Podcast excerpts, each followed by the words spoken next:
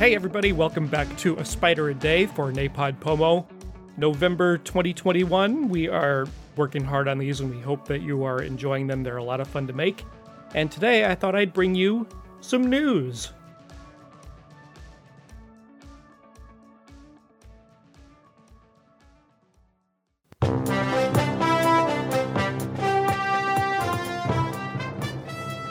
This is Varmin's Headline News with your anchorman, some guy named Paul. Thank you, Matthew.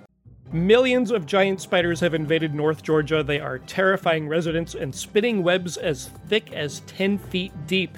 Porches, power lines, mailboxes, and vegetable patches across more than 25 counties in Georgia have been covered with these wheel shaped webs of the bright yellow Joro spider. Uh, that is an invasive species that originated in Asia. The first of these spiders, and they're pretty big, they're 3 inches or 7.6 centimeters. The first of them was spotted 80 miles northeast of Atlanta in 2014. It probably hitchhiked there inside a shipping container. Since then, the spider's population and range have expanded across the state, but this year is different. There's a guy, Will Hudson, who's an entomologist at the University of Georgia. He said his porch became unusable after being covered by a blanket of webs 10 feet deep. Last year, he says there was dozens of spiders. This year, he has several hundred. The Joro spiders are common to China, Taiwan, Japan, and Korea. They are part of a group of spiders known as orb weavers, which you have already heard about a little bit on this little series. Orb weavers, they make those big, round, symmetrical, really cool looking webs. They are venomous. They only use their venom to immobilize the prey that they snare in their webs. The spiders might nip, they might bite if they're threatened, but their bites will not break your skin, so they're not really any danger to you at all. Well, it is mid November. Most of these Joro spiders will probably die off by the end of this month, which is not the last that we'll see of them. These spiders spread even farther into other states with similar climates, like Georgia. And the female Joros lay egg sacs that are spun together with silk that contain at least 400 babies. And these hatchlings survive and they emerge in the spring.